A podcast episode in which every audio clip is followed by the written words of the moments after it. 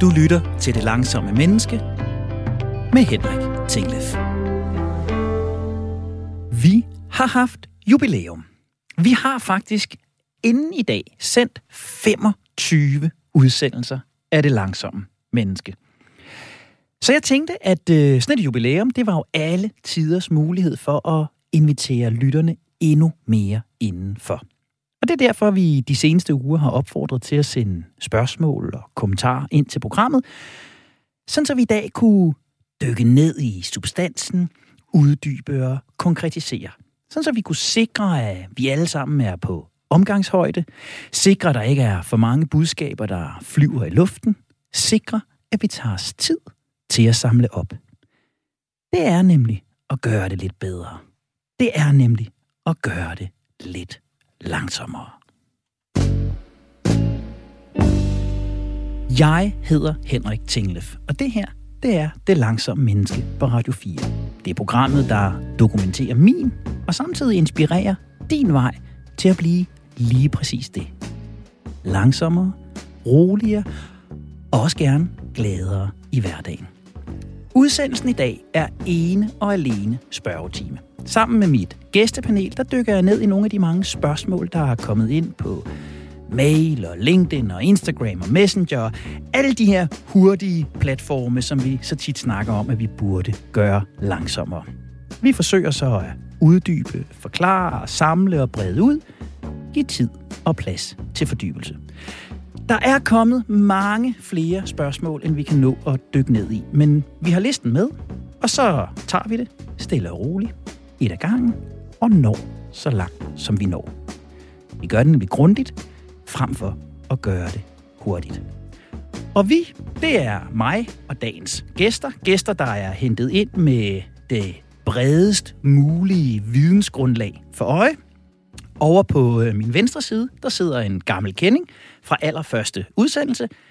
Hjerneforsker, ekstern lektor, lektor ved CBS, Jon Sigurd Vener. Velkommen til dig, Jon. Tusind tak, Henrik. Over på min højre side, en fyr, der er hentet ind for sine særlige kompetencer på det erhvervs- og organisationspsykologiske område. Erhvervspsykolog, konsulent, klinisk psykolog, foredragsholder, Thomas Bjarke Markesen. Velkommen til dig, Thomas. Jamen, tak for invitationen. Det er dejligt at have dig her. Og jeg tænker sådan set, at øh, uden øh, flere fyldige ord her, så skal vi bare kaste os over det og øh, dykke ned i det første spørgsmål, som øh, er kommet ind. Det var faktisk også et af de første, der kom. Det lyder sådan her. Pauser. Udråbstegn, udråbstegn, udråbstegn. Jeg synes, det hele tiden ligger lige under overfladen. Men I har ikke rigtig adresseret effekten af pauser. Hvor mange skal man holde? Hvor ofte skal man holde pauser? Hvor længe skal man holde pauser? Hvordan? Og så videre og så videre. Måske er det i virkeligheden en idé til et helt program i sig selv, skriver lytteren. Og det har lytteren ret i, og det kan så også sagtens være, at det bliver et helt program i sig selv. Men øh, vi tre kunne jo sagtens øh, adressere pauser og pausebegrebet lige her nu. Og jeg tænker, Jon, den måske ligger meget godt over hos dig til en start. Hjerner, pauser, neurologi og pauser. Hvad tænker du umiddelbart, når du hører spørgsmålet her? Det er klart. Altså allerførst, så synes jeg, det kunne være frugtbart at definere, hvad det egentlig er, vi mener med pauser. Det er et godt sted at starte. Ikke? Fordi det er klart, at man kan sige fra, fra hjernen og kroppens perspektiv, så ved vi jo alle sammen godt, øh, hvor vigtigt det er, at vi kommer ned i fysiologisk ro med jævne mellemrum. Men der er jo nogen af os, der holder en pause, men stadigvæk er stresset i den der pause. Og så kan man så stille sig selv spørgsmålet, er det så egentlig en pause? Ikke? Fordi der vil nok være nogen af os, der har svært ved at holde pauser i det hele taget. Selvom vi måske lige stopper med at arbejde, så kan man sige, så kører hjernen og kroppen videre på et relativt højt stressniveau. Så allerførst er det det her med at få en eller anden form for definition af pauser. Og jeg vil nok gerne definere det en pause som om, at man rent faktisk kommer i fysiologisk ro, eller mere, i mere fysiologisk ro, end man var, når man arbejdede. Og hvad betyder det i praksis, Jon? Hvad, hvad, hvad er det, hvis vi skulle kigge på det udefra, hvad kræver det så for, at noget tæller for en pause? Altså i virkeligheden kan man jo måle sig frem til det. Ikke? Vi gav jo dig sådan en tracker på. Han sidder her nu, og du skal snart øh, følge op med mig på, ja, hvordan det går. Ja. Allerførste udsendelse, og det er klart, så har man jo et, et, et slags objektivt mål for, om man rent faktisk kommer øh, ned i ro i den her pause. Og der vil jeg jo nok sige, at, at, at 10 minutters pause, det er måske for lidt til at komme ned i ro. Der, der kommer nok desværre til at, at, at starte med arbejde igen, inden man egentlig er kommet ned i ro. Men når det så er sagt, så er der jo gigantiske individuelle forskelle her. Ikke? Så det er jo, derfor bliver det meget, meget svært at komme med et generelt svar på det, fordi at det vil afhænge af individet. Og der er store forskelle på os, og der er store forskelle på, hvor stresset vi er, når vi arbejder. Der er store forskelle på, hvor gode vi er til at kunne komme ned i ro i pauser. Så det, det er meget svært at komme med sådan et helt generelt svar, som, som gælder alle. Ja. Thomas, jeg tjekkede lidt op på øh, nogle tal, inden vi gik i studiet i dag, og øh, jeg kunne blandt andet se, at Vilke har lavet en undersøgelse, der viser, at en tredjedel af ansatte danskere ikke holder pauser ud over frokostpausen i løbet af en helt almindelig arbejdsdag. Og af dem, der rent faktisk holdt pauser, der var en tredjedel blevet forstyrret af arbejde i deres seneste fem frokostpauser. Er vi for dårlige til at holde pauser på de danske arbejdspladser, Thomas? Hvis man ser på øh, kulturelle undersøgelser, så er vi danskere enormt effektive. Jeg ja. tror måske, vi er nogle af de mest effektive mennesker i verden, ja. hvis skal være helt ærlig. Selv hvis du tager autobahn med de berømte germanere, så, så er der jo der er huller hister her. Ikke? Det finder du ikke på en dansk motorvej. Vi er meget, meget effektive. Øh, og det går ud over os på alle mulige måder. Det går ud over socialt. Danmark er et af de lande, hvor det er sværest at, at opbygge nye sociale relationer. Og vi er også bare enormt effektive i vores arbejde. Øh, så det er noget, jeg sagtens kan ikke genkende til. Hvis jeg tænker på nogle af de klienter, jeg har hjulpet, som har haft stort ansvar og stress, så er der nogle af dem, der har måttet gribe til meditationspauser øh, en gang imellem. Jeg kan huske en, der fortalte, at han blev så sur over, at chefen havde sagt sådan nogle, sat sådan nogle duftting op på toiletterne, fordi så kunne han ikke holde ud og meditere på toilettet længere. så hvad hedder det? Nogle gange så må vi meget, meget effektive mennesker gribe til at isolere os lidt, når vi skal holde en pause. For eksempel gå en tur rundt om blokken, eller sætte sig på toilettet og meditere. For vi respekterer ikke hinanden heller ikke i, i, i frokostpausen. Der skal også tales arbejde. Jamen det er jo det, og det er jo virkelig det, der er lidt skræmmende ved sådan en, en undersøgelse der, ikke? at selv når vi prøver, så bliver vi så bliver vi tvunget tilbage i arbejde. Og jeg kan jo sige, kigger jeg på Andreas ude i regien, hvordan var det, vi øh, indtog vores frokost i dag, Andreas? Det gjorde vi arbejdende med denne her udsendelse. Vi sad og kiggede på spørgsmål. Så man forfalder lynhurtigt til at springe pausen over og, og lave lidt arbejde. Jeg så øh, nogle tal, Jon, det var sådan lidt over i din afdeling, som indikerede, at bare tre minutters pause giver 30% fald i adrenalinniveauet i øh, blodet. Jeg har også set undersøgelser, der viser, at øh, gåture i skoven, det kunne også være rundt om blokken, som, som Thomas taler om, giver 16% fald i øh, stresshormonet kortisol i blodet, 2% fald i blodtryk, 4% fald i puls, og det giver op til 50% bedre problemløsning. Kunne du sådan ud fra et hjerneperspektiv give os lidt billeder af, jamen, hvad er det, vores hjerne kan, når, når vi giver den pauser? Hvad bliver vi bedre til, når vi får pauser? Man kan sige, at en af de store problemer, mange mennesker har, der er selvfølgelig individuel forskel, det er, at vores frontallapper, som jo øh, vi er så stolte af, os mennesker, ikke? som jo er... Ligesom med god der, grund. Med god grund. Vi er virkelig stolte af de her frontallapper, ikke? som det er ligesom det, der, der i højeste grad er forskelligt fra mennesker til andre dyr. Men de her frontallapper er utroligt dyre i drift. De, altså, de er vanvittigt dyre i drift, og det er klart, at når vi arbejder, så vil normaltvis, så vil de her, især hvis man har vidensarbejde, ikke? Så, så vil de her frontallapper virkelig arbejde på højtryk. Og det er klart, at, at jo mere man har af det, jo mere vil det gavne en med, med de her pauser, fordi det, man jo forhåbentlig skal opnå med de her pauser, med meditation eller med at gå en tur, det er jo i virkeligheden, kan man sige lidt forenklet, at give sin frontallapper en pause, så det ligesom kan blive regenereret. Det er jo også noget, vi kender fra undervisningsområdet, ikke? hvor det jo længe har vidst, at jamen, 45 minutter, det er simpelthen det maksimale. Øh, man kan, eller nogen vil sige halv time, ikke? at man kan koncentrere sig. Ikke? Så, ja. Og der kan man sige, at inden for undervisningsområdet har vi jo også alt for, alt for korte pauser og alt for få pauser. Ikke? Så, så det, det lader til at være et generelt problem, at vi i højere grad har brug for de her pauser. Nu nævner du selv kortisol og adrenalin. Ikke? Vi har simpelthen brug for, at de her niveauer kommer ned. Og bare for ligesom at få lidt urgency ind over det, så bare for at sige, at hvis man ikke gør de her ting, jamen så øger man jo risikoen for at få alle slags sygdomme, man kan finde på. Kræft og sklerose, alle slags autoimmun sygdom, alting. Ikke? Så man kan sige, det er jo en, der er, der er ligesom en, der er en særlig vigtighed i, at dem af os, som selvfølgelig er mest stresset, det er selvfølgelig dem af os, der har mest brug for den her afslappning.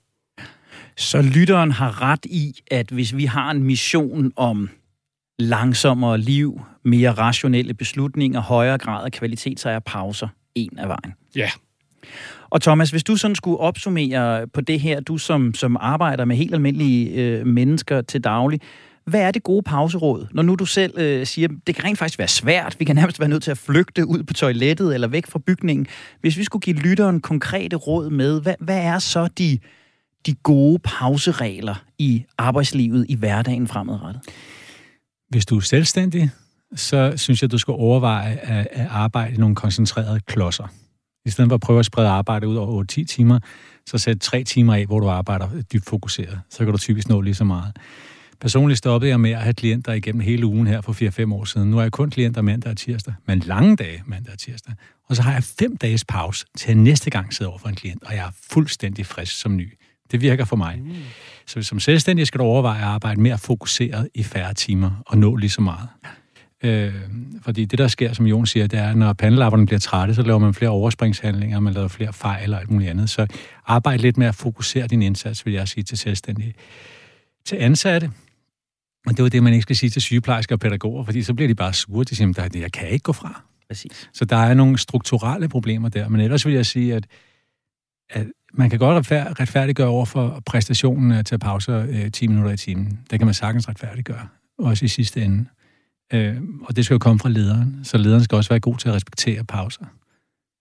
Så der er i virkeligheden, og den har vi jo haft før i programmet her, der er en opfordring til ledelsen om, at denne her sænkning, midlertidig sænkning af effektivitet eller produktivitet ved at holde en pause, i virkeligheden er en investering i et bedre stykke arbejde på den lange bane. Det er det budskab, det er vigtigt, vi får råbt højt om. Man kan sige, at i arbejde, der er relativt komplekst, så er det vores job at finde mønstre. Ja. Øh, og det er sværere at få adgang til sin øh, erfaringsbase, øh, når man er stresset, når, når pandelapperne er trætte. Så man tænker simpelthen dårligere. Mm. Det er jo det, du kan se forskellen på en god stand-up-komiker og en dårlig. Den gode stand-up-komiker er afslappet på scenen, og så har han adgang til alle sine minder, alle sine associationer. Så han kan frækt sige, øh, øh hvad hedder det, hækle mig, sige et eller andet åndssvagt, og så finder han et eller andet frem.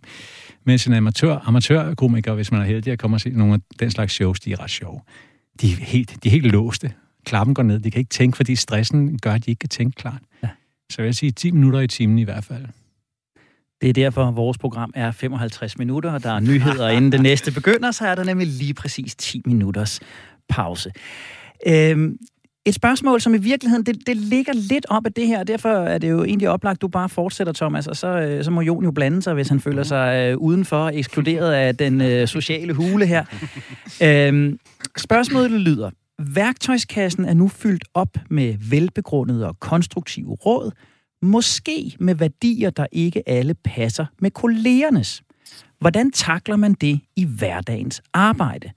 Og hvordan får man dem implementeret i det hektiske univers, som arbejdslivet er? Og som jeg forstår det spørgsmål, så handler det jo om, jamen vi taler om en masse gode ting at, at gøre. Nu er det for eksempel pauser her. Det kan være noget med at lægge sin mobiltelefon væk. Det kan være noget med at øve sit øh, åndedræt og komme ned i gear. Det kan være noget med fokuseret tid. Men no man is an island. Vi er alle sammen en del af et fællesskab. Øh, os tre, der står her, er høj grad sådan nogle frie konsulenttyper, der i lidt højere grad kan gøre, hvad det passer os. Men, men sidder du nede på Nykredits hovedkontor, nede på Kalvebod Brygge, eller inde på øh, Aarhus Stifttidene, jamen så er du bare en del af, af et stort øh, fællesskab. Hvordan får vi langsomlighed, balance til at fylde i organisationen, i fællesskabet, Thomas? Hvis du kan mærke på dig selv, at det er det, der virker bedst for dig selv, og du får øh, begrænset alle de her stresshormoner, som, som saboterer dit helbred. Hvis du kan mærke, hvordan du fungerer bedst selv, jamen så skal du selv begynde at holde de her pauser, og kunne forsvare dem, og holde fast. Og nøgleordet er konsekvens. Det vil sige, andre mennesker kan vende sig til næsten hvilken som helst af vores adfærd, så længe vi gør det konsekvent. Så det, man er ude i det, der hedder en U-kurveudvikling. Så man starter lidt shaky på en 6, og man er ikke specielt glad. Så begynder man at holde de der pauser, hvor folk siger, kom nu, mm. øh, hvad hedder det, du skal hjælpe med det her, eller sådan noget. Nej, jeg holder den her pause. Øh, og så, så, så bliver det endnu værre, ikke? fordi så bliver folk lidt irriteret på dig, og du bliver også i tvivl om, at det overhovedet rigtigt det, jeg gør. Mm. Og så efter en måneds tid, så er de venner sig og siger, nå, ja, ja jamen, det, det er ham, det er Henrik, han, han holder sådan nogle pauser. Mm. så det, beslut dig for det, mærk det i dig selv, og kunne argumentere for det, og så hold fast, uanset hvad folk måtte tænke. Er vedholdenhed vejen, Jon? Jeg synes, det er rigtig flot sagt. Altså, jeg kan jo ikke lade være med at, at tænke, at ja, øhm, det er rigtigt. Nu er fokus her, også her programmet, på arbejdsliv. Men, men, men privatlivet, altså der er jo ikke nogen kategorisk adskillelse mellem, hvem man er på arbejde og hvem man er privat. I den forstand, at man, man, man kommer jo med hele sin bagage. Ikke? Så jeg vil jo sige, at fedt, hvis man kan man sige, er så sund, at man for eksempel kan gøre, som Thomas siger, ikke? og sige, okay, nu sætter jeg grænser også over for mine kolleger, og jeg, gør, jeg, jeg kan underkøbe tåle at blive upopulær. Ikke? Så, så man kan sige, at, at øhm, flot, hvis man kan det. Jeg tror, der er nogen af os, og det kan jo ikke lade være med at gribe fat i her, fordi nu taler vi om arbejdslivet, men jeg tror, at der er nogen af os, som, hvor, hvor ændringer i privatlivet vil kunne have stor gavn på arbejdslivet. For eksempel kan der være mange af os, der har svært ved at sætte sådan en grænse, som du nævnte der, Thomas, og gennemleve den der U-kurve, du lige nævnte. Den, den er hård at komme igennem. Man skal være ret sej, man skal have ret meget selvtillid, man skal, man skal have ret meget selvværd, måske det vigtigste her, selvværd, for at, at gennemføre den her. Og der tror jeg, at der kan det være passende, også når man kigger på de store individuelle forskelle, vi har, der kan det være passende at, at se på privatlivet. Er der måske nogen derhjemme, øh, noget familiært, hvor man mangler at sætte grænser? Ikke? Altså, jeg, jeg, man kan sige, jeg tror, jeg tror ofte, at, at man kan sige, at vi har jo været børn alle sammen en gang, og vokset op med nogle forældre og nogle familier, som måske ikke nogen gange, især dem, der er meget stresset selvfølgelig, vokset op med nogle, en familie, som ikke har været omsorgsfuld nok, har ikke haft nok overskud. Og hvis det er, at man ikke er nået til det punkt, at man sætter grænser over for dem, ja, så tror jeg, man kan skyde en meget hvid pil efter at kunne, kunne kan simpelthen have det stamina til at, og det selvværd til at kunne håndtere den her urkurve. Som nu, står, nu sidder du med to kognitive psykologer. Det er jo noget, vi kalder gradueret eksponering. ja, det, ja. Man skal finde sin zone for nærmeste udvikling. Altså, man kan starte med at sige fra over for sin, øh, sin mor, eller et eller andet, ikke? at prøve. Ja, det vil jeg også sige. Der, hvor, man, hvor, hvor det er nemmest, og så arbejde sig derfra. Ja. og, og jeg tænker jo i virkeligheden, fordi mit næste spørgsmål til dig, Thomas, vil jo i virkeligheden være, men, men hvad hvis min hverdag er med en chef, der hylder hurtigere, højere og stærkere? Den chef, der sender en mail kl. 22 om aftenen, den mail, der, eller den chef, der sidder inde på kontoret kl. 7.30 om morgenen, og lige meget hvor tidligt man møder ind, så føler man allerede, man er bagud, og man har korte deadlines. Altså, risikerer jeg dybest set ikke mit job, hvis jeg, hvis jeg følger min egen lille langsomlighedsagenda? Øh, vil han også bare trække på skuldrene og sige, til hørt, det Henrik, han holder nogle sjove pauser, eller han øh, skubber stolen tilbage og dagdrømmer en gang imellem. Øh, øh, kan, jeg, kan jeg kæmpe mod en chef, der, der hylder hurtighed? Jamen, du kan jo nok godt risikere at ende med at blive mobbet af både kollegaer og chefen. Ja. Øh, men jeg tænker også, at der, der er et ord for pauser, man godt kan tillade sig at bruge. Det er skærmpauser. Ja. Altså man kan jo godt, jeg har selv oplevet, hvis jeg har siddet foran en skærm i meget lang tid, at når jeg kigger væk, så kan jeg knap nok orientere mig. Ja. Så der er vel også noget, øh, det, der, der er også et sundhedsperspektiv i det, men the devil is in the detail. Det kommer vel an på lederen og kollegerne ja. og så videre, og så videre. Ja. Og jeg synes ikke, at man skal trække et stresskort. Nej. Øh, men det er, det er rigtigt. Det er der nogle, øh, ledere, især med lav selvværd, eller som føler sig meget, meget presset på deres præstationer, som vil kunne blive provokeret af, at nogen tager en pause. Mm. Det er også derfor, jeg sagde, at man skal kunne argumentere for det. Ja. Øh, min egen erfaring, øh, og erfaring med hundredvis af klienter, det er, at, at øh, hvis man arbejder mere fokuseret med flere pauser og længere pauser, så arbejder man mindst lige så godt. Jeg, ser, jeg sidder ofte med studerende, som fortæller mig, at de studerer jo 10 timer om dagen, men de når der alligevel ikke, og så videre. Altså, er du sikker på det 10 timer om dagen? Mm kommer de igen næste gang. Øh, ja, men det er stadigvæk, ja, jeg synes, jeg er 8 timer om dagen. Okay, er du sikker? Så til sidst, så bryder de sammen til, at står de læser måske aktivt halvanden time, ja. ud af de der mange, mange timer, de sidder og fedter rundt. Mm. Så hellere, øh, hvad hedder det, opdage med sig selv, hvor effektiv man kan være, når man holder pauser. Opdage med sig selv, det ved jeg ikke, om I har prøvet i gutter, men man sidder med et eller andet avanceret problem, så rejser man sig op og går hen, øh, går en tur med hunden, i mit tilfælde, mm. eller et eller andet, og så på vej ned ad trapperne siger nå ja, og nå ja, og nå ja. Det er som om, at hjernen godt vil have, at vi bevæger os. Vi tænker mere klart. Så, øh, men for at opsummere, så skal man kunne argumentere for det, og stå fast i det, og ikke vise svaghed. Og så vil Jon og jeg vel i, i kor råbe grundtilstandsnetværket her, ikke? Altså default mode network. Altså at det, at når hjernen får pauser, når vi sådan set laver monotont manuelt arbejde, eller går med hunden, vasker op, klipper hæk, går i bad, jamen så er det jo, der foregår en mental oprydning, så er det, der foregår en mental kategorisering, sammenkædning af gammel viden, vi har fået, og ny information, der er dukket op, og så er det rent faktisk, de gode idéer øh, øh, opstår. Mm. Godt. Øh, jeg prøver bare at trække den, fordi det næste spørgsmål, det er direkte til mig, øh, så jeg tænkte, jo længere vi kunne tale om det her, jo bedre. Men øh, det næste spørgsmål hedder, Henrik Udrupstein, hvordan går det med smartphonen? Hvad holder du fast i, når mikrofonen er slukket? Er du faldet helt tilbage? Eller holder nogle af reglerne endnu? Og det er jo fuldstændig rigtigt. Jeg blev jo udfordret af Lasse Løber til, til sådan en uh, smartphone challenge. Uh, jeg øh, nedgraderede ganske voldsomt. Uh, det går, øh, kan jeg sige. Det går ikke, øh, det går ikke lige så så asketisk som, øh, som den uge, jeg var på øh, aktiv øh, detox. Jeg kan se, at min, min telefon ligger herovre ved siden af mig, så den er ikke fuldstændig væk, selvom vi er i studiet. Jeg har farverne tilbage på min skærm. Øh, jeg blev simpelthen idiot af kun at kunne tage sort-hvid billeder. Øh, jeg prøver... Jeg slår ikke længere... Jeg, jeg havde sådan en øvelse med at slå wifi fra, når jeg havde fri. Det gør jeg ikke længere, øh, fordi der er for mange apps, man har vendet sig til at bruge. Så kan man lige købe et frimærke, så skal man bestille to good to go, så skal man lige øh, have en billet, og, og hvad det nu kan være. Men jeg øver mig i ikke at bruge min smartphone så meget smart, når jeg har fri, som tidligere. Der, hvor den holder, den er stadigvæk væk fra soveværelset, den er væk fra badeværelset, øh, og det har været sundt. Øh, og så synes jeg, jeg er blevet bedre til at gå fra den. Jeg synes, jeg er blevet bedre til sådan at, at, at lade den ligge, ikke tjekke den. Øh, holde et foredrag, ikke tjekke den som det første, når jeg er færdig. Øh, være i studiet her, ikke tjekke den som det allerførste, når jeg er færdig. Øh, jeg har fået lidt, jeg har fået lidt afstand til den. Øhm, så det var det direkte svar på, på spørgsmålet, men, men vi kan jo spørge øh, de herrer i, øh, i studiet, øh, Jon, hvordan, øh, hvilken relation er du i med din smartphone, og gør du der overvejelser om, om hvad skal vi kalde det, smartphone-pauser eller knap så meget påvirkning af, af smartphonen? Øhm, nej, jeg gør mig faktisk ikke rigtig nogen overvejelser. Øh, jeg er virkelig slem til det her. Jeg er en af dem, der, der kig, virkelig nærmest kigger på en skærm hele dagen. Ja. Så hvis jeg har lagt min smartphone frem, så sidder jeg med en iPad eller med en computer.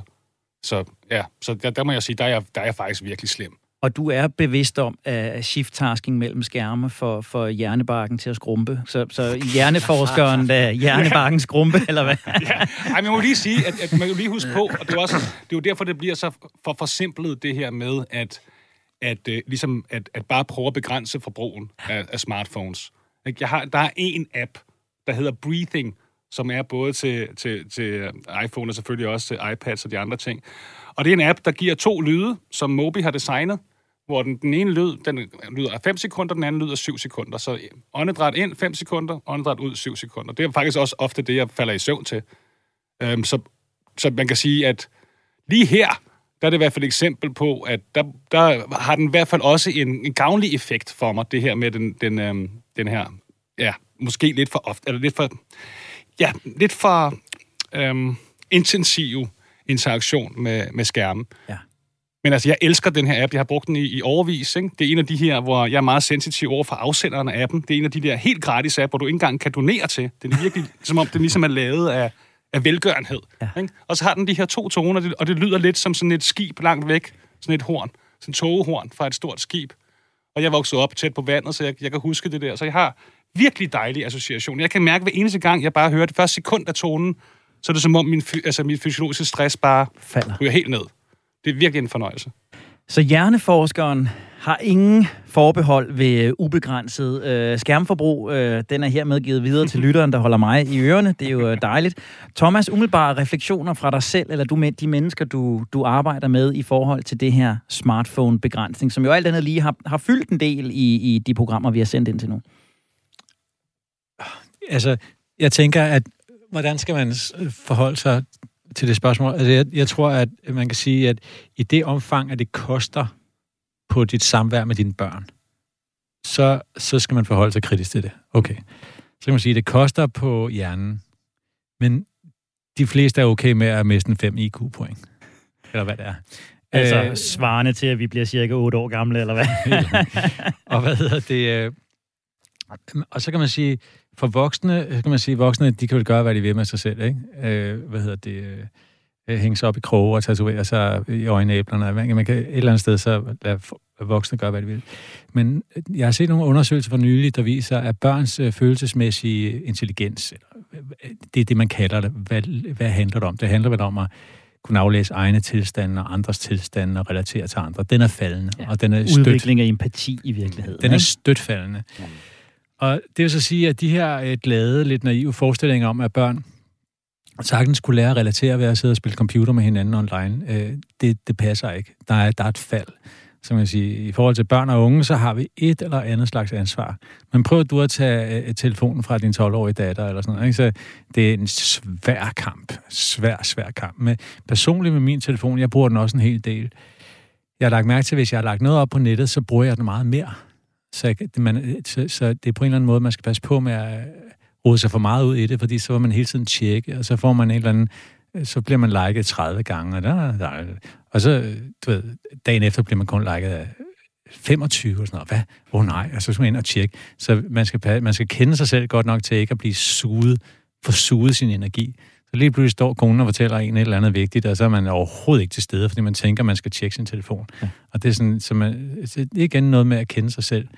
Når jeg slapper af med min telefon, så kan jeg godt finde på at sidde og skrive dagbog. Ja. Der sidder jeg jo faktisk også med min skærm, men det er en helt anden slags aktivitet. Ja. Øh, så, så ved jeg det. Jeg bruger det, jeg tror, jeg er meget gennemsnitlig bruger af telefonen.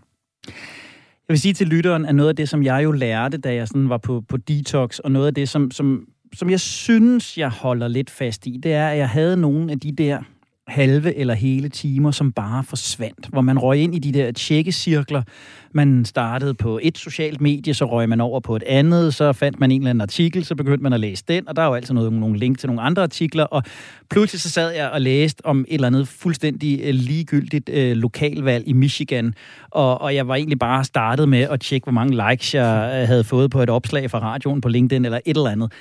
Øh, dem synes jeg, jeg oplever færre af, og jeg synes, apropos det første spørgsmål i dag, at det faktisk har givet mig tid til nogle egentlige pauser. Altså har givet mig tid til faktisk bare at sidde i min stol hjemme i stuen og kigge ud i luften. Og det kan jeg faktisk ikke huske, at jeg har gjort før. Og, og det vil Jon jo så om en måneds tid kunne dokumentere, om man rent faktisk kan se på mine biorytmer og min puls, men, men jeg mener rent faktisk, at jeg har fået nogle reelle pauser øh, af at blive bedre til at lægge smartphonen væk. Og med de ord, så lad os lige trække vejret. Du lytter til Det Langsomme Menneske på Radio 4. Jeg er som altid Henrik Tinglef, og sammen med hjerneforsker og ekstern lektor ved CBS, Jon Sigurd Vener og erhvervspsykolog blandt meget andet, Thomas Bjarke Markersen, der er jeg ved at dykke ned i de spørgsmål, som er kommet ind fra jer lyttere. Og vi har allerede været øh, langt omkring. Vi øh, fortsætter bare øh, stille og roligt øh, ud af vejen. Et øh, spørgsmål, som jo i virkeligheden kunne vedrøre alle os tre øh, her omkring bordet, og Andreas ude i regiet også for den sags skyld. Spørgsmålet lyder som følger. Som selvstændig kæmper jeg med at kunne holde rigtig fri. Jeg er altid lidt på arbejde. Jeg tjekker stadig mails om aftenen og har, apropos det vi lige har snakket om, vanskeligt ved at lægge mobilen fra mig. Hvad er det bedste råd til mig, som er min egen arbejdsgiver? Og jeg kender den jo også. Øh, vi snakkede også om det, da vi lavede programmet om at være syg. Altså det som selvstændig kan det være svært at tage en sygedag, fordi der venter måske et foredrag til x tusind kroner. Hvis ikke jeg holder det, jamen, så er der en anden, der holder det. De penge, de ryger ikke i kassen. Jeg sælger min tid. Den tid, jeg ikke kan sælge, fordi jeg ligger hjemme i sengen, den er bare gået tabt. Øhm, der er en masse fordele i at være selvstændig og ikke være underlagt øh, en leder og nogle normer på en arbejdsplads, men der er også en masse udfordringer. Øhm, der er frit valg, min herre. Hvem tør øh, først byde ind? Hvis vi skal implementere langsomlighed som selvstændig, hvor er det så, vi skal starte? Hvad er det, vi skal have opmærksomhed på? Jamen, som, som jeg nævnte tidligere, så er det noget med at øh, øh administrere sig selv på en måde, sådan, så man bruger sin øh, energi optimalt de fleste travle selvstændige, jeg hjælper, og travle øh, hvad hedder det, øh, karrieremennesker, de fungerer ret dårligt uden at træne fysisk. Så der er noget med, at i hvert fald, øh, som jeg siger til folk, hvis du træner 3-4 gange om ugen, så kan de selv være din stress. Det kan ikke komme under en træer. Nej. Øh, og så beder jeg folk om at sende mig sms'er fra fitnesscenteret, sådan, så jeg kan se de i gang. Jeg får sms'er hver dag fra en gut i New York lige for tiden. Det er ret morsomt. Øh, det spørger vi ikke dybere ind til, det der, Thomas. Den lader vi bare hænge. Jamen, det, det, er, det er lidt kikset, ikke, når de tager billeder af sig selv i spejlet, der står der øh, svedige. Men, det var sådan nogle billeder, jeg fik, ja. Øh, men hvad hedder det? Øh, så jeg vil sige, at, at hvis du, hvis du er presset menneske, så det med at, hvis du er presset menneske, så det med at holde sig i form, det tænker jeg, det er meget, det, kan, det er meget væsentligt for mange. Og så vil jeg også øh, lægge min øh, tid ind i sådan nogle klodser, næsten som et skoleskema, så man ikke går og venter på, hvornår man har lyst til at gøre noget, fordi lysten vil ofte sige at tjekke din øh, telefon eller et eller andet. Så at, at, at lave sådan nærmest sådan en pinlig skoleskema for en selv. Ja. Øh, og øh, lave sociale aftaler, fordi som selvstændig, øh, jeg tror, noget af det, der gør, at vi ikke er lige så lykkelige som arbejdstager, øh, det er, at vi ikke er sociale nok. Jeg tror du er meget ret. Mm. Så jeg har sådan nogle øh, gå-aftaler og frokostaftaler med andre selvstændige. Et par gange om ugen mødes vi og går en tur eller snakker og spiser et eller andet, sådan, så vi skaber kollegaskab. Og så nogle gange arbejder vi også sammen. Ikke? Men, og der kan jeg jo til lytteren fortælle, at, at det er på en eller anden måde ligesom Thomas' øh, default-indstilling. Da jeg skrev til dig forleden dag, hvad laver du på det her optagetidspunkt? Så var Thomas umiddelbare svar, ikke arbejdsrelateret, det var, drikker kaffe med dig. så, så Thomas har ligesom en forventning om, når man henvender sig til ham, så er det bare en hyggelig social aftale. Men det var jo positivt, og det var dejligt, og jeg lovede dig kaffe bare foran en, en mikrofon. Og jeg er meget enig i det der med blokkene. Det var noget af det i virkeligheden, som Ditte Darko talte om i... Øh, i vores opstart efter sommerferien program få lagt arbejdsblokke ind, for afsat tid, altså nærmest skoleskemaagtigt. Jeg har faktisk selv forsøgt at arbejde med det. Øh, og det hjælper mig, øh, i stedet for bare at have en hel dag, der ligger foran mig, hvor tiden er min egen, og jeg stort set kan gøre, hvad jeg vil, jamen så kan jeg sætte det manus til det radioprogram ind der, og den forberedelse til det her oplæg øh, ind der. Hvad tænker du, Jon? Hvad er den, øh, hvad er den gyldne hjernevej for, øh, for den selvstændige, for soloprenøren, som det betyder nu om stunder? Altså, jeg kan jo godt lide uh, filosofien, som jeg tror, synes jeg også hørte, at Thomas tilsluttede sig, en, en slags whatever works. Det vil jo være individuelt, hvad der, hvad, der, hvad der virker for den enkelte. Så jeg vil jo også, altså som supplement, eller måske lidt ekstra i forhold til det, til det Thomas talte om, så er det jo bare, at, at, at, at højintensivt arbejde selvfølgelig skal modsvares af, af lavintensivt, øh, lavintensive pauser eller ro. Øhm, men altså, jeg vil jo igen sige, at jeg synes, det, det er svært, fordi det er sådan, det, det er, der er så store individuelle forskelle, og det er så individuelt, hvad der virker bedst for os. Selvfølgelig virker det for os alle sammen, hvis vi kan meditere, om der er nogen af os, der er svært ved det. Selvfølgelig virker det også for dem alle sammen at, at, at gå en tur. Ikke? Men, det, men det vil være forskelligt, øhm, hvor godt det virker. Ikke? Og der vil også være nogen, der kunne synge en sang. Ikke? Man kunne sige, ligesom du nævnte, dag, dagdrømmeri. Ikke? Altså man kan også kalde det her form for mindlessness, ikke? Ja. ligesom det modsatte af mindfulness, også lader til at have virkelig gavnlige e- effekter for os. Og, og mindlessness, det kan jo ligesom praktiseres på ja, uendelige forskellige måder, fordi som sagt, så kan man stå og vaske op, eller man kan stå og dagdrømme, eller man kan sidde på toilettet. Altså det anything goes, og, og oh, whatever works. Ja. Og der er jeg jo glad for, fordi det har hjulpet mig så meget selv, det her med at have de her fysiologiske mål. Netop fordi jeg har været en af dem, der har svært ved egentlig at mærke, hvornår er jeg egentlig stresset, og hvornår er jeg ikke stresset. Og, og der har det været meget gavnligt for mig, at jeg har fundet ud af, hov, der er visse tidspunkter i dagen, hvor jeg er meget, meget, meget lidt stresset, hvor jeg egentlig føler mig meget stresset. Så for mig er nok det vigtigste værktøj, det er det her med at få en eller anden form for, for objektivt mål, der kan hjælpe mig med at fortælle mig, hvordan jeg egentlig føler. Ja. Og jeg tænker i virkeligheden, det der ligger som det underliggende budskab i det, du siger, Jon, det er jo sådan set bare, altså gør noget. Det er ja. sådan set underordnet, hvad du gør, bare du gør noget. Hvis du ja. befinder dig i en tilstand, som, som ikke er rar, du føler dig for stresset, du føler dig for uoplagt, ja. så gør noget. Ja, helt og, sikkert. Og jeg tænker jo, at, at, at et af, parametrene i, i vores manifest, som vi lavede i sommer, var jo øh, den, som, som William Quist bidrog til med, at det handler om at være sin egen læge, lytte efter, hvad kroppen har brug for, ja. og give den det. Ja. Øh, øh, og det er jo virkelig også noget af det, jeg har fokuseret allermest på det her efterår. Noget af det, jeg har været aller dårligst til øh, tidligere. Ikke mærke, at jeg var sulten og bare arbejde igennem. Ikke mm. mærke, at jeg var træt, bare arbejde igennem. Ikke mm. mærke, at jeg var ved at blive småsyg, bare mm. øh, køre på. Mm. Men, men stop op. Hvad er det egentlig, øh, jeg har brug for ja. øh, lige nu? Ja og så forsøge at gøre noget ved det. Virker det, så ja. virker det. Virker det ikke, jamen så kan det være, at vi skal gøre noget andet næste gang. Thomas? Men jeg tænker også, at der er meget fremtid i biofeedback og det er jo ikke engang særlig avanceret. Man kan jo mm. bruge sådan et ur. Der kommer sikkert alle mulige andre mere avancerede redskaber på vej med wifi, der kan sniffe og alt mm. muligt avanceret. Øh, så, så det tror jeg på. Øh, og det er især vigtigt at sige til skeptikerne, fordi at der er jo mange, der er så stressede, at de netop ikke lige kan mærke det. Og så vil sådan et biofeedback øh, kunne virke. Der er lige noget visdom omkring det her med at arbejde i klodser. Vi vil gerne have visdom. Mm-hmm. Det er, at når man kan blive stresset over at være arbejdsløs, så er der mange folk, der tænker, hvordan kan man blive stresset over at være arbejdsløs? Jamen det er jo fordi, du hele tiden føler, at du skylder at gøre noget mere. Øh, og det er det samme for selvstændige og også arbejdstager. Men hvis du aftaler med dig selv, at i to timer fra 14 til 16 skal jeg sidde og lave regnskab. Du har ikke skrevet, hvor langt du skal nå. Du har bare skrevet, at du skal lave regnskab. Det er en aktivitetsmål.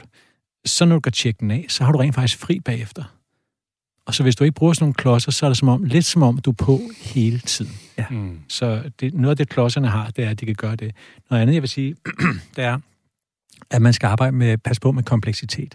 Der er alle mulige pausesystemer, som er så komplekse, at du kan muligt huske dem, og, og det, du bliver bare forvirret af dem.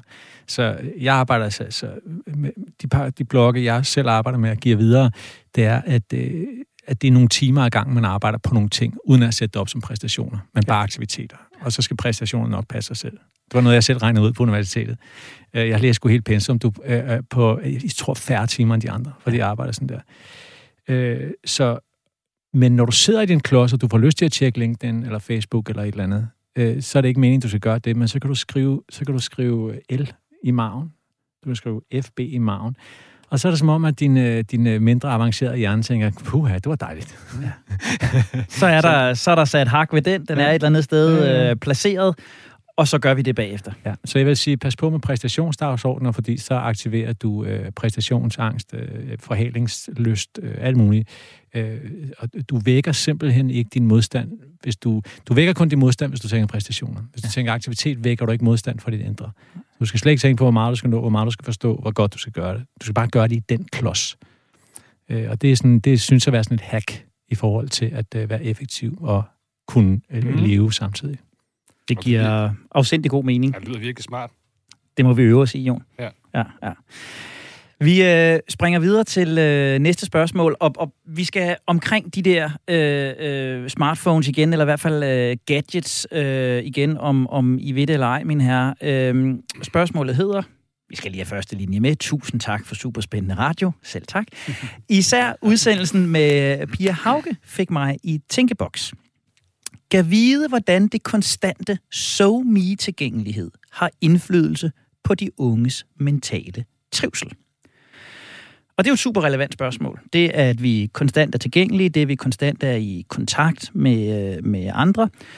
Jeg har en 14-årig datter. Jeg kan jo se, at hun kan, når hun er alene, kan hun jo se, hvilke af sine veninder, der er sammen, og hvad de laver, og gøre sig en masse fantasier om, hvorfor hun ikke er med der. Mm. Jeg kan jo også opleve, at hun gør det modsatte, sørger for at få lagt en masse op, når hun nu er sammen med den og den, og jo på den måde påvirke til at, at stresse andre.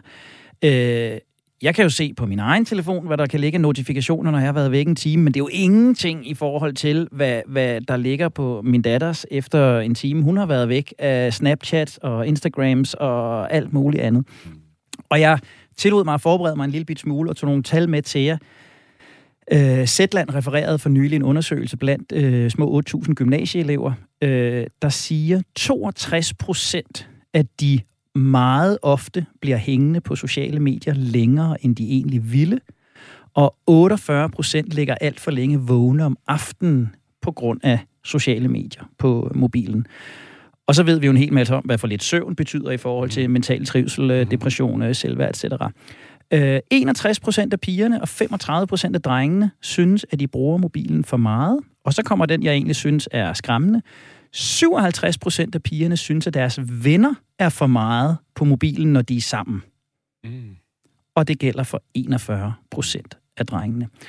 Så hvad tænker vi umiddelbart, at den konstante SoMe-tilgængelighed har indflydelse på de øh, mentale, på unges mentale trivsel? Vi er alle sammen fædre. Hvad, mm. hvad tænker du, Jon? Jamen, jeg har også en 13-årig datter, og kan bestemt genkende det, du lige beskriver med din 14-årige datter. Det er fuldstændig det samme.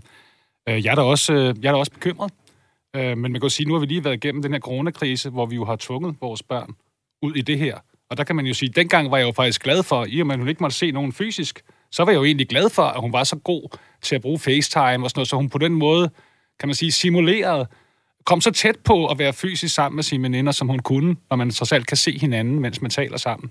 Ikke? Og så vil jeg jo så også sige, at Det er selvfølgelig bekymrende, det her. Og vi kender endnu ikke langtidseffekterne af det. Vi, vi, er ikke, vi, er, vi ved egentlig ikke endnu, øh, hvor skadeligt det faktisk er. Vi ved, at det er nok skadeligt på en eller anden måde. Men der er jo også de her undersøgelser, der viser, at det kommer meget an på, hvordan du bruger de her såkaldt sociale medier.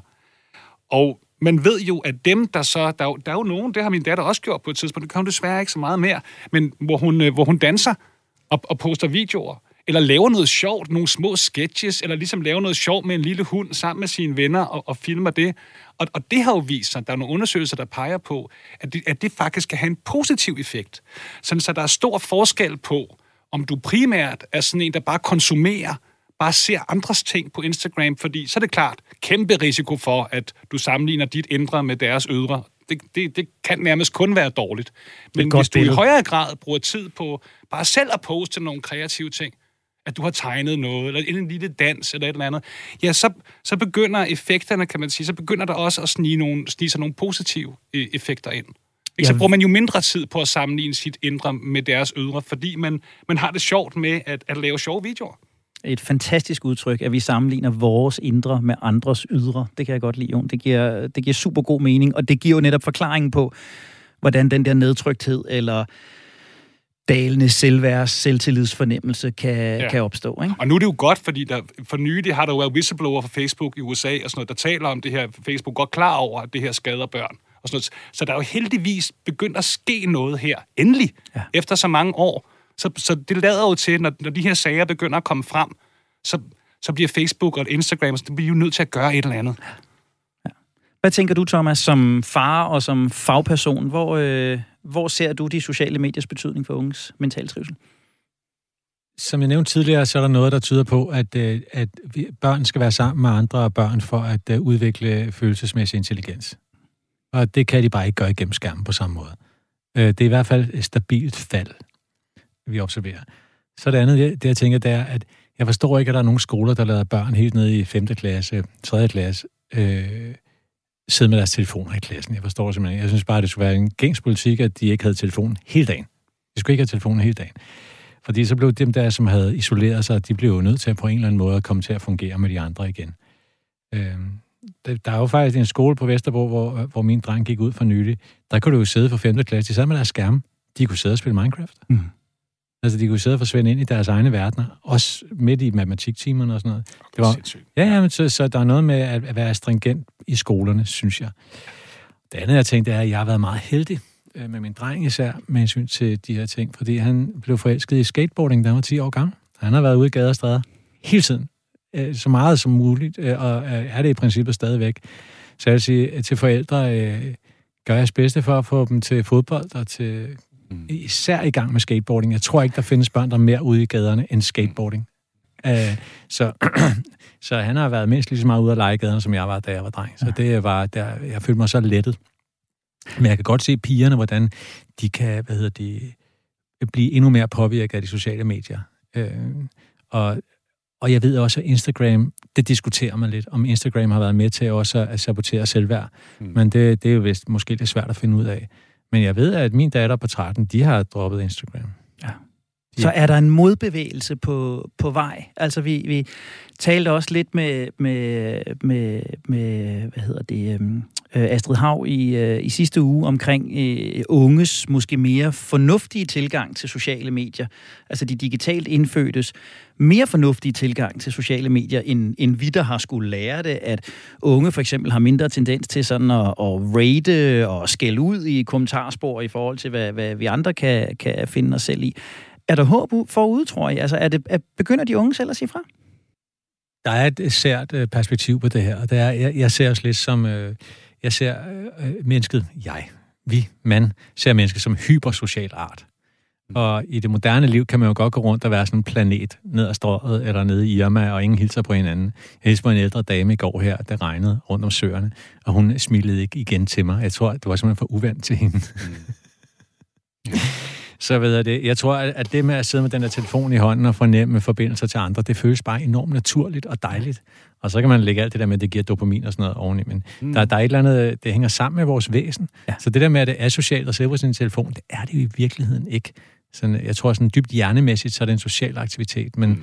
den, den, den er, hvad hedder det, den mætter bare ikke rigtigt. Nej. Den giver ikke komplet kærlighed, og den giver ikke alle de der fintonede reaktioner mellem mennesker i ansigtsudtryk osv. Så, videre. så, så det, det giver mætter socialt behov, men på en måde, der ikke er nok, vil jeg sige. Og så vi bliver på en eller anden måde snydt ind i det. Ja, jeg tror også, at det kan, for ligesom tilføje, jeg tror også, at det kan være stressende, fordi at de her sociale medier, også for os voksne, men også for børn, det åbner op for, at, at øh, ens øh, position i, en, i hierarkiet, de hierarki, man føler sig det, det er hele tiden i spil. Det er hele tiden i spil. Og det er fandme stressende for os. Fordi hvis der er noget, forskning viser så er, man har jo længe troet, også inden for evolutionær psykologi og evolutionær biologi, kan man sige, så har man jo længe troet, at ja, vi mænd, vi går bare alle sammen efter at være alfahænderne. Ikke? Og, og vi på en eller anden måde er utilfredse, indtil vi rammer ligesom alfahan-status. Og det har jo vist sig, at vi, vi, vi mennesker også, faktisk især mænd faktisk, kan, kan, føle, sig, øh, kan føle sig meget trygge øh, inden for et hierarki, selvom vi ikke er i toppen af, af hierarkiet. Så det her med, at sociale medier på en eller anden måde ret radikalt udfordrer de her relativt stabile hierarkier, som vi ellers naturligt, helt naturligt og spontant indretter os i. Vi er sociale dyr, vi er flokdyr, men ligesom andre flokdyr, så indretter vi os helt automatisk i hierarkier.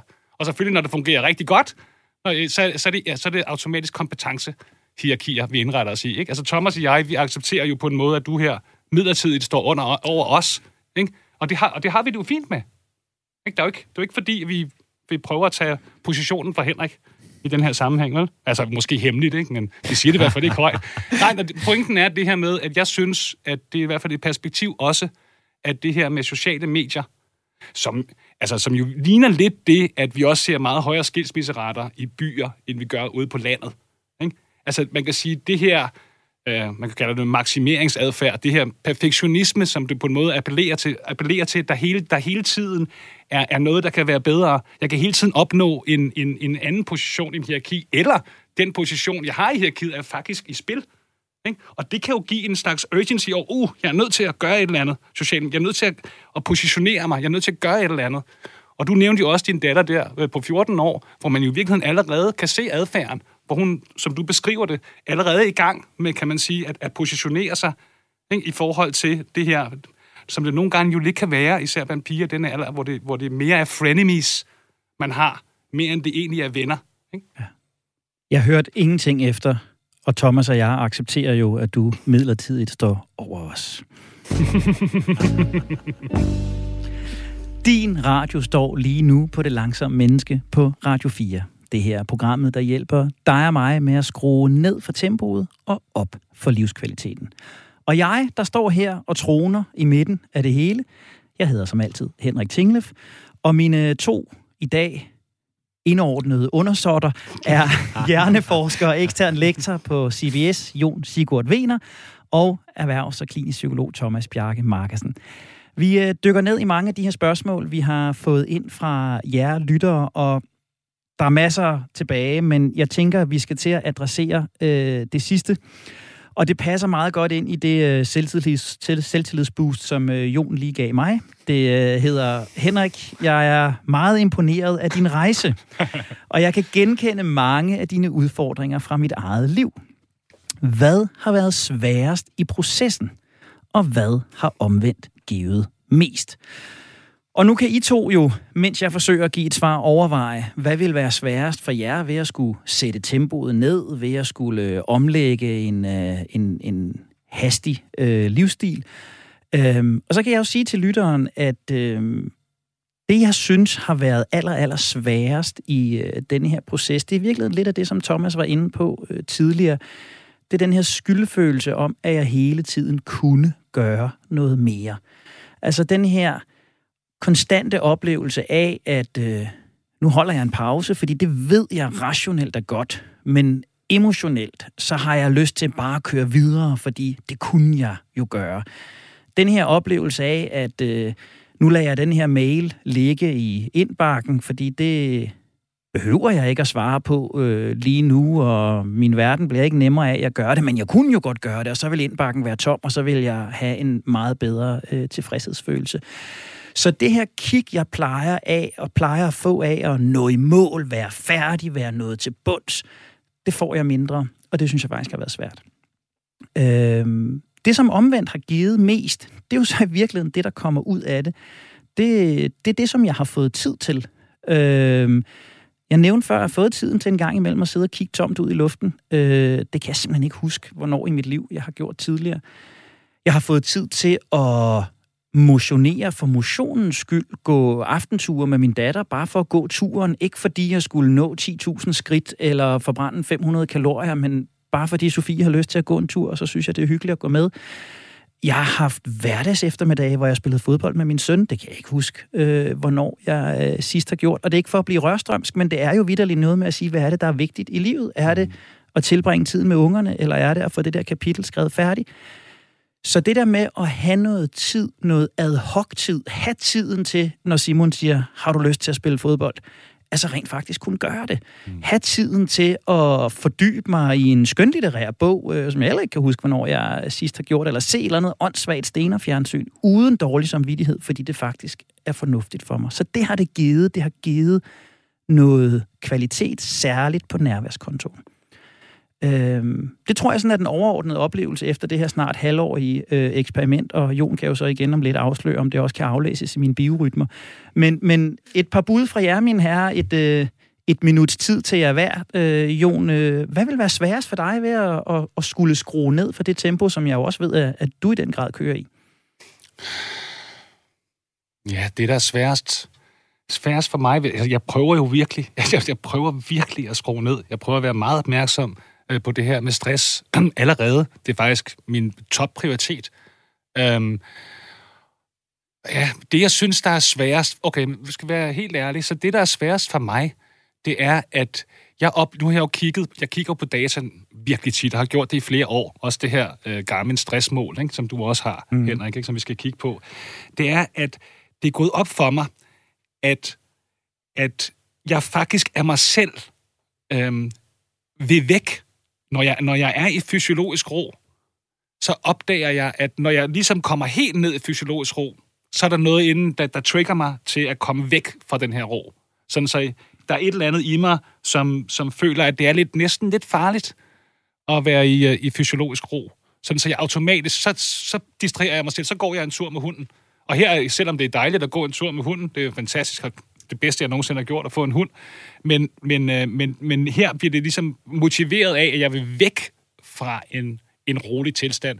Det er noget, jeg stadigvæk, det er noget, jeg, jeg arbejder med, og synes er utroligt fascinerende, ikke? fordi hvordan fanden kan det være, at der er noget ind i mig, der, der ikke vil acceptere, at jeg har det godt, kan man ja. sige. Ikke? Ja. Det, er noget af et, øh, det er noget af et paradoks. Ja. Ikke? Ja. Jeg kan kun sige, at jeg, jeg, kender, jeg kender processen. Thomas, afslutningsvis for dig, hvis du... Øh allerede har sat dig for, eller hvis du skulle skrue ned for tempoet, du er også en mand med mange jern i ilden, hvad vil være den største udfordring for dig? Jamen, jeg har allerede skruet ned for mit tempo. Jamen, det, ja, det virker sådan, ja. Mm. Jamen, jeg har øh, kun klienter to dage om ugen, og så laver jeg enkelte opgaver med konflikthåndtering eller et eller andet. så det fylder resten ud på sådan en meget rolig og god måde. Så jeg, øh, jeg, har slappet af en, jeg har slappet af en del år, og jeg er god til det. Og, men jeg er også meget kreativ og produktiv, og det vil sige, at jeg også ofte slapper af ved at sidde og skrive. Øh, eller ved at snakke med venner om deres projekter eller et eller andet. Så jeg, vi skal have det individuelle forskel med, mm. også som Jon nævner. At der, der, jeg kan godt lide historien om, om de her Doberman Pinscher, som er meget intelligente hunde, som får OCD, når de kommer på kend. De er for intelligente til at lave ingenting. Så de begynder at gå i cirkler om sig selv og så videre. Så kreative mennesker er lidt challenged på, at det kan være svært at stoppe op, fordi så bliver du rofobisk, ligesom Jon. Ja, ja. så kreative mennesker er lidt presset ud i præstation for at have det godt. Ja. Hjerneforsker og ekstern lektor ved CBS, Jon Sigurd Vener, erhvervspsykolog, klinisk psykolog, fritidsnyder Thomas Bjarke Markersen. Det har været en øh, udsøgt fornøjelse at have jer to med i studiet i dag. Tak for jeres input, jeres nuanceringer, svar på spørgsmålene fra lytterne. Og det bliver hermed også ordene fra os i dag. Husk, at du altid kan hente Det Langsomme Menneske på podcast, der hvor du henter alle dine andre podcast, eller finder os inde i Radio 4-appen. Der er masser af spørgsmål, som øh, I har sendt til os i dag på langsom radio4.dk og på forskellige af mine sociale medier. Det er I meget velkommen til at blive ved med at gøre, også hvis I har andre vinkler på langsomlighed, som vi skal kigge nærmere på. Hvis dit spørgsmål ikke kom med i dagens udsendelse, så smider vi det ikke ud. Vi gemmer det, og forhåbentlig så kommer vi tilbage til det i en kommende spørgetime. Programmet her, det er som altid produceret af Only Human Media. Tak, fordi du har investeret både din tid og din opmærksomhed i os. Jeg hedder Henrik Tinglef, og med alle de her opsamlinger på plads, så fortsætter jeg nu rejsen mod at blive det langsomme menneske.